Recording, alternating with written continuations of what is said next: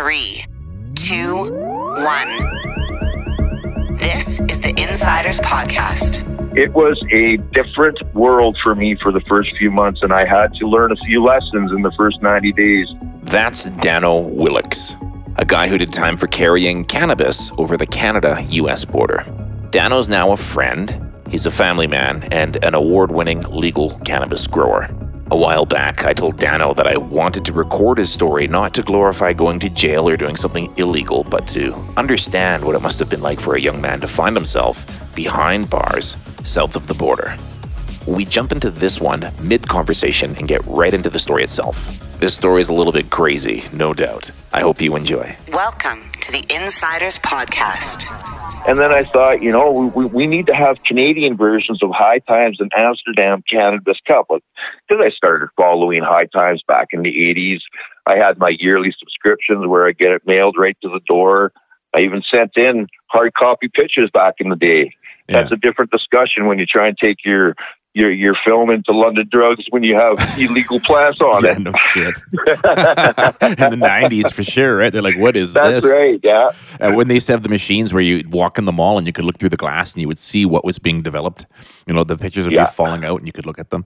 Um, you're quite vocal about uh, your love of cannabis online and beyond. You're out of the closet, as they say. Was there a bit of a transition period in the last, say, ten years, five years even, where you felt a lot more comfortable about uh, talking about a public? Well, there still is a stigma, but not as strong as it was years ago.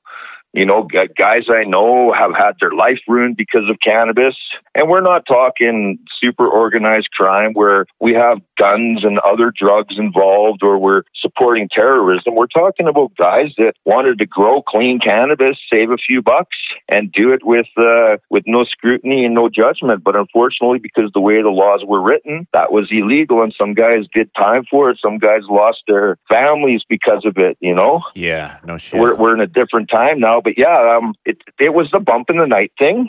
You know, when it was e- illegal if you were growing for personal, or if you were even growing if you were a black market dude, it was a risk you take, right? And with risk, there's consequences. But it was a different way of life when things weren't legal and you didn't have a license from Health Canada to grow legally. you got into trouble yourself, I guess, uh, about 20 years ago. Can you tell me about that? Well, back in 1999, uh, there was a time in my life where I needed a favor, and I reached out and I asked a friend for ten thousand dollars for a personal favor. It was a family matter, and I was trying to get things on par with my firstborn. I was in the middle of a.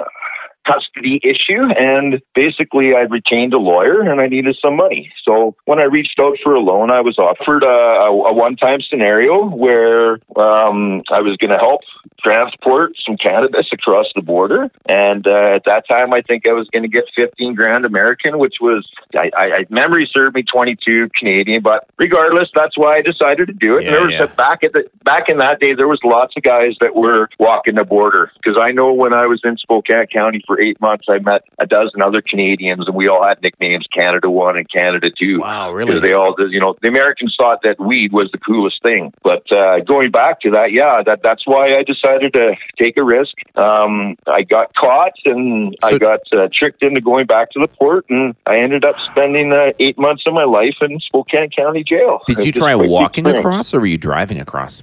No, we we parked in a stupid spot. Again, I was just a mule. Yeah. I wasn't the the mastermind or anything like that. So I was basically just taking orders and saying yes and going with the flow. We parked on the side of the road in a in a Osoyoos and we walked through the snow. It was actually about this time of year. Because Osoyoos is I a border believe- town, right? Yes, and it, it's it's bordered to Oroville. So we we we we spent the night in Penticton, got up early in the morning, had these big, huge, world famous bags, and you got to think, Michael.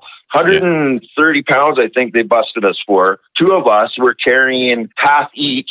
These bags are bigger than we are. These bags are bigger than um, hockey bags, and we have waist high Yeah. snow.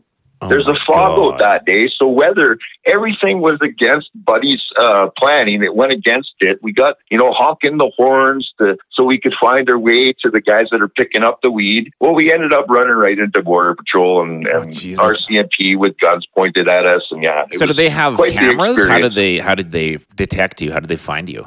Uh, Well, reading the Discovery, because it was so foggy and we were doing loops, we had radios, and the guys that were on the other side of the border had vehicles, and we were radioing them to honk. Well, I mm. guess in the vicinity of the noise of the honking, a border patrol agent lives in a cabin and thought that this noise and behavior Strange. was weird. Yeah. and he called it in and made move on in the in, in the noises. And yeah they pieced it together. It was a joint effort from both sides and away you go. Oh, but again at that time you know there was guys that were you know everybody was bringing hundreds of pounds over um for whatever reason it was the thing to do you know. Uh canadian and, and vancouver weed was BC Bud, that's where it was. Sought Everybody in everybody in North America knew what BC Bud was. Tell me about that moment when you were walking and you looked and realized that there were police around and border patrol. Did you shit I your pants? was I was so de- like we, we drank water from the river. I was dehydrated. I had beaver, beaver fever. I didn't know it till later. I was so relieved. I just basically put my hands up. Guns were pointed at me. Oh I fell flat on. I flat down into the snow. Yeah. And they came and did whatever with my hands, picked me up, cuffed me, and brought me in, carried me up the way. Yeah, we were exhausted. We were running around in circles in the middle of snowfall in a fog like idiots. So you were lost essentially. Or, We were lost. Yes, the Oh, whole thing was botched. We couldn't see nothing, and yeah, apparently this was done five or six times before, and it was a three a three hour in and out. You know, no problems, and yeah, so it was a valuable lesson to be learned when when you're 20, 28 years old. Yeah, it's an understatement, I'd say. So they picked you up. They brought you into, I guess, warm cruisers, which you're probably grateful for. Um, were they Yeah. at least like um, somewhat nice to you, or did they treat you pretty shitty? Well, because I'm on the Canadian side, my partner was left on the American side. We didn't get busted together. Oh, So he got caught by the American people. The Canadian people brought me into the Oroville or the Osoyoos department. Now they're in cahoots. They're sending back back and forth copies of our footprints. There was no fingerprints. They followed uh, our path to where we had covered up the bags and Yeah. brushed snow over with the with the broken tree branches and tried to cover our our path as much. But I was tricked into going back to the port. I was told that my friend, who was arrested under a pseudonym, and I've never spoken to the individual since this episode, uh, since we were released, Yeah. he, uh, I was told that my friend was at the port ready to be picked up. Now, here's the thing: he's the money man. I have his vehicle because you know that they released it to me. Um, now the deal is I have to drive to the port to pick him up. I didn't realize it was a setup. So you were immediately arrested. I was the minute I got to the port and said I'm here to pick up Joe Blow. I was on American soil. Oh, I've never jeez. seen cops rush a vehicle so fast. And again, out in Canada, we don't get to see guns. I had guns in my face. you know what I mean? It was it was a scary experience. You basically you breathe, you hear your heartbeat, and you don't move, you don't blink because you don't want to get shot. No, no it's doubt. serious business down there. Yeah. So they brought you into, I guess, the temporary jail and then set you up for a court date, I imagine. And then you Yeah, and the whole time I, I sat in county jail in Spokane waiting for court dates and everything. Eventually, long story short, I had to fire my paid lawyer from my partner because he wasn't looking after my right. anything that, that I wanted, and I couldn't communicate with him. I didn't know what was going on. I was in contact with the Canadian consulate. I ended up getting a uh, uh, what they would call a legal aid, and it was quite funny. Um, I can't remember the details. Fast forward to the last court date, it really upset the, the the prosecutor because the judge told my lawyer and the prosecutor that it's his belief that I'm a fool and not a criminal that I should go back to my country, be with my family, and don't make any foolish decisions. Time served. So three days later, a border patrol agent showed up at the county jail, said, uh, "We're here to pick up and transport Mr. Willocks." And I was brought to the nearest port. They let me walk across. My dad was there to pick me up, and Oh, I've never God. looked back.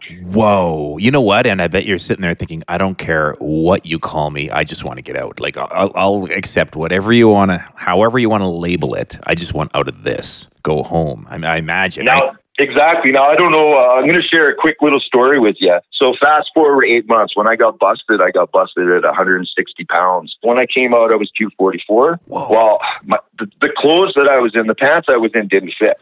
So, basically, I'm half naked going into this vehicle with shackles. Guy's like, okay, well, we, we got to do something about that. And after that, I'll take you for a meal. Where do you want to go? I said, McDonald's. So he took me to a Sally Ann. Here's a guy in his 20s, 30s, and, you know, in clothes looks like a wasted guy or something. And Yeah. he's trying to find me pants that fit at a Sally Ann, and they're all cautious. They bought me a pair of sweatpants that were bright purple or pink. They fit me, and they were comfortable for the ride home. But I'll never forget the look on those ladies' faces. They thought I was going to kill them or something. So this is Border Patrol in the U.S. coming back over. Yes, yeah. My guess is that you probably didn't have a lot of access to cannabis while you're in jail. No, no. The, down there, it's a real. In this, I've never done any any uh, um, jail time in Canada as an adult. Yeah. It's different down there. Uh, one of my cellmates was into the hardcore stuff, so he had burns all over his body and face and stomach from being a meth cook.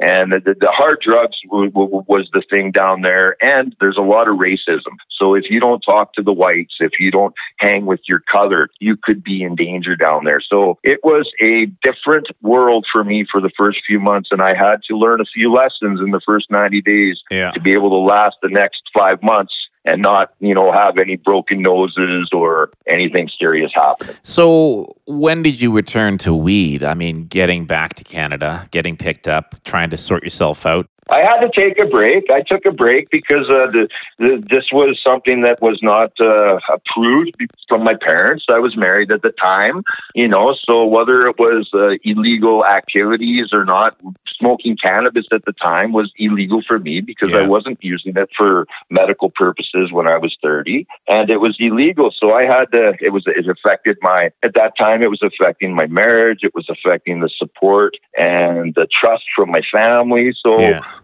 I had to step step up to you know to the plate and be responsible. Found a job, did my thing, and then you know you, you fast forward after three years of being in Alberta. I, I was with the company for twelve years straight, same company. Um, raised a kid on my own, full time father, no mother involved until my son was like uh, eleven or twelve. You know, big steps, but it, it, it- it's hard work. Now I can look back and tell those stories to my kids or grandkids with a little bit of education purposes behind them too. Yeah. But you know, I wish my mom was around because she was a smoker and she always put her finger at me, the devil's lettuce, blah blah blah.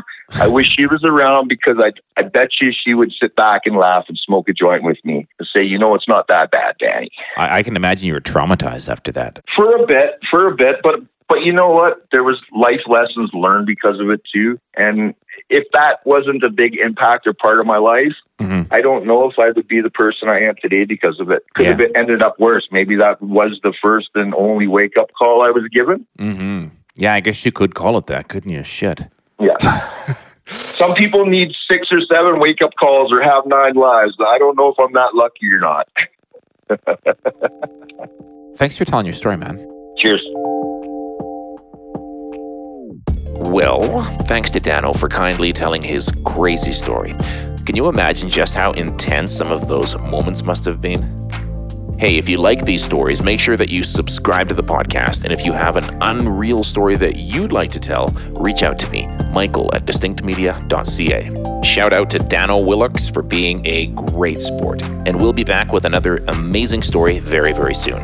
Cheers. Thank you for listening to the Insiders Podcast. We do our very best to be as accurate as possible, but take no responsibility for inaccurate details or facts. If a topic interests you, we're happy to have brought it to your attention, but please take the time to research the details for yourself. To find out more about Insiders Podcast and all of the work that we do, check out distinctmedia.ca.